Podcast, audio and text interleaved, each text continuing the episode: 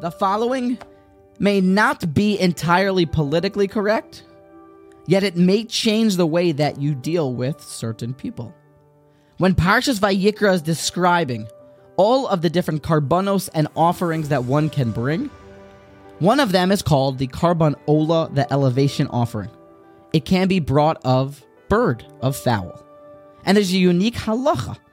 When it's brought of fowl, of a bird, an oaf, you're not allowed to pluck the feathers off. The shisa oso b'knafav lo yavdil. Why? Says Rashi because very often, if someone's bringing a ola and it's a small bird, it means they don't really have that much money. They're a pauper, they're an ani. So if you're gonna go ahead and start plucking at their small karban, that's already, you know, the best he can do, and you're making it even smaller, we don't want that. Leave the feathers. Okay. Yet another problem arises, says Rashi. When you burn feathers, it gives off this horrible, pungent, grotesque, repulsive odor. And now that's going to be, you know, smelt everywhere in the Beis Hamikdash and Mishkan? How's that going to go? That's not very good.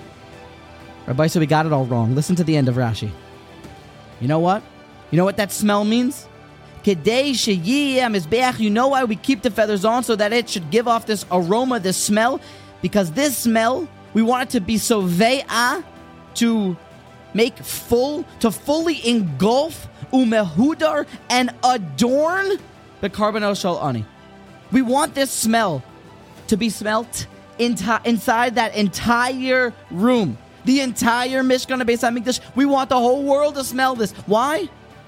Oila hu ishe reach nichoyach lashem for that terrible, nauseating, burning feather smell of this pauper's karban is the satisfying aroma to God. Says Rav Yerucham. You know, if someone invites a meshulach into their home, someone who's collecting money, I'm a mafunak, I'm someone who likes things to be clean, and sometimes, because of the nature of the job, if they're collecting for somebody else or God forbid for themselves, sometimes someone who's collecting doesn't have the ability to just get a fancy shower or to be fully clean all the time. So sometimes I hesitate it, and I don't really necessarily maybe want to bring someone into my home or the smell, or definitely I want to just tap the credit card because I don't want to touch it. You got it all wrong. That's the Reach Nichoyach Lashem.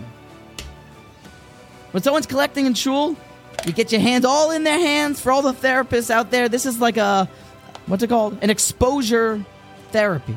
You go, you, you get in their coat. You get cozy with that smell. That's the Reach Nichayach Hashem. That's what Hashem wants to mehudar. The carbonel shel ani inside of the Mishkan. That smell is the satisfying aroma to God.